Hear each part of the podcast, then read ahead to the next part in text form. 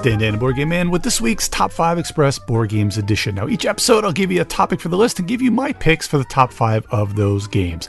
But this week, I'm going to do a little something different uh, for these next two shows. I want to center them particularly around designers of color and also women in the designing industry. Uh, so there won't be any top five of these, so to speak. Uh, these will be lists of the few and upcoming designers of color and up and coming female designers in the industry that I think everybody should be on the lookout for. Now, there aren't always going to be the obvious ones that everyone may, though, although I'm going to mention a few of them as well. I wanted to give some publicity to the newer designers that I think deserve some looks into their games. Now, of course, I'll apologize up front because I simply cannot cover everyone in the industry. So please, if I left off your favorite designer or if I left you off the list, I apologize. But go over to majorspoilers.com and go ahead and add them to the show notes. Uh, we would love to hear all the names that I missed. So this week, I'm going to talk about some designers of color. So obviously, there's some obvious ones because I know there's a lot of people who just play some games and have no idea who designed those games. Uh, you know, and if they want to look for more of those games, also they might not even know the publishers' names as well. So I'm going to give a list of some of the obvious uh, designers of color here. Of course, there is Eric Lang, who's done a lot of CMON games with a lot of miniatures and a lot of kind of the Amerithrash, a lot of really fun games, uh, particularly like Blood Rage and such.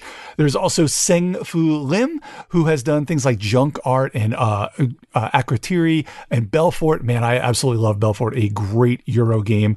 Uh, check out uh, some more of his games as well. There's also Isaias Vallejo. He does all of those Valeria games uh, you know, Valeria Card Kingdoms, Villages of Valeria, Quest of Valeria, all those ones with Valeria. He's done those. He's a great guy, uh, a bunch of great games. He also did Chocolatiers, which is a very cool little filler. And he did an older game called Sunrise City, which is a really cool little city kind of building game.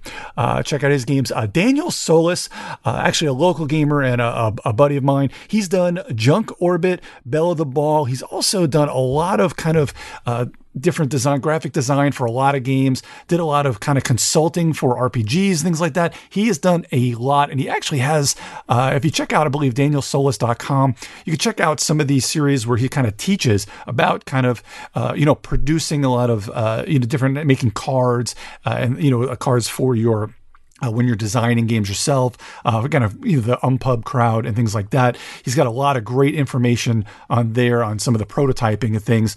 Uh, so definitely uh, check out Daniel Solis if you've not heard of his game. Also, there's Emerson Matsuuchi, uh, and I'm sure everybody knows about the Century game, Century uh, Spice Road, Ga- the Golem Edition, Eastern Wonders. He also did Spectre Ops and Reef, a, ton of great, great games. Emerson, a very, very, very nice guy.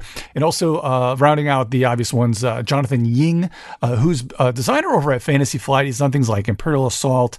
Uh, he's done a lot of great games, uh, Bargain Quest, Power Rangers. He's done a lot of games that you, you know, especially like I said, a lot of the FFG games he's got his hand in as well. So I want to talk about a couple of, you know, a few up and coming game designers as well. Julio Nazar- Nazario.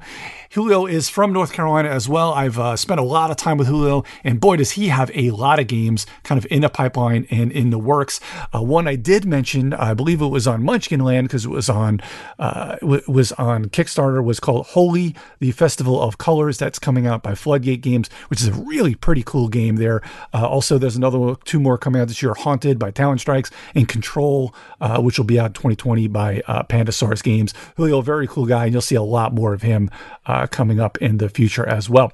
There's also Omari Akil, uh, also uh, also happens to be local. I believe he's up in Durham. He is also kind of a publisher in Board Game Brothers uh, or BGB. I believe they go by. He designed Rap Gods, uh, which was a big, uh, you know, a lot of a big fundraising things uh, for Black Lives Matter, which was a great thing. It was centered around Rap Gods. Uh, rap Gods is a very cool game. it's kind of he mentions it's a mix of strategy and storytelling as you play cards that represent events in your MC's career and life. Along the way, you'll have to earn money, build up your street cred, and improve your rap skills. Starting beef with players might put you on top, but it also knock you down when you least expect So it's really cool card drafting uh, with some dice in there and role playing, uh, and actually uh, variable player powers, which I absolutely love. And of course, kind of that storytelling element, which is really cool because it kind of feels like you're playing out your career. Uh, so check out Rap Gods. That one came out this year. Also, there is Marcus Ross. He put out a title a few years ago called Bees. Uh, this is one by he co-created with Kara uh, Ryan. Uh, Action Phase Games. This is a pretty cool, again, another dice rolling and tile, tile placement game, uh, which is centered around bees. It's a, a real-time game for two to five players. Uh, very kind of a lighter to medium weight. Plays in 30 minutes, kind of a, a, super filler, but a very cool game that I think you should check out. I believe you can get it for less than $20 as well. Uh, there's also Daryl Chow. Daryl Chow has made a lot of very, very cool games. He's got a lot of games coming out this year as well. Uh, a game that I really loved was, I think it was in my top two or three of last year called The Artemis Project. That game was fantastic. Uh, that one uh, came out last year from Grand Gamers Guild. You can check that out. It's kind of a medium weight Euro uh, with some dice drafting. Oh, it's awesome. Uh, there's also, he's also putting out this year In Too Deep, Ramen Inc., and Animal Rescue. These are all games that are due to come out this year. Uh, check out Daryl Chow uh, as well, another great game designer. Uh, and Saashi, I wanted to cover uh, Saashi. Uh, he also co-designed a game with Daryl Chow, but he's uh, also done a game called Coffee Roaster, which was a solo game about coffee brewing. he's also designed with his wife and illustrator Tarai Taka, Takako, and check out a lot of his games. Got a, a lot of cool games coming out in, in the near future as well. Saashi. there's also Nicholas Yu, who's put out a, a few games, but he's got one coming out. I believe it should be released. It was on Kickstarter called Adventure Tactics Domianne's Tower really really cool uh, that uh, that kind of uh, Final Fantasy Tactics type feel where uh, you know you're co-op playing against the game with a lot of great scenarios. Really cool. Uh, about five years ago, we put out a couple other games called one was Hero Brigade, which is a card game, kind of a line combat game. Kind of reminds me a little bit of the Versus system, uh, but really cool. a lot of really cool heroes in that. And then there was Eternal Dynasty, which was a heavier weight Euro game that did a lot of really cool things with voting and having a kind of a, a dynasty feel where you have different like family family members with different strengths and weaknesses that you've drafted throughout the game. That one came out in 2015. Man, that one's really, really good too. Uh, but check him out, uh, Daryl, uh, sorry, uh, Nicholas Yu.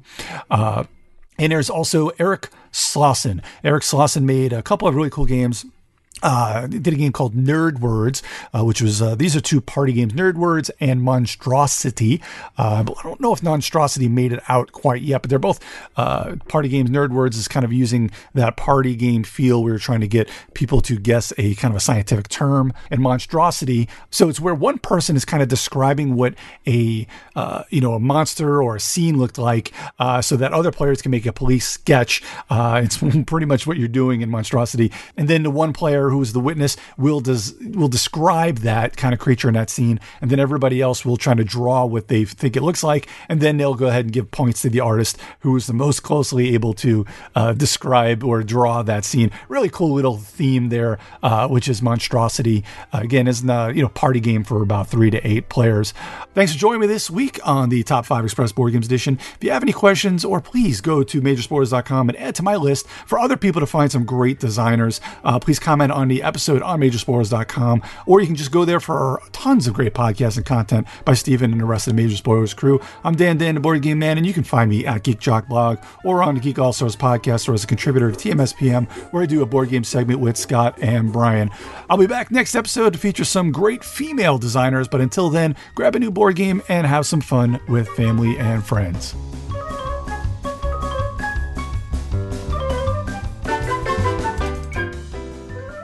This podcast is copyright 2020 by Major Spoilers Entertainment, LLC.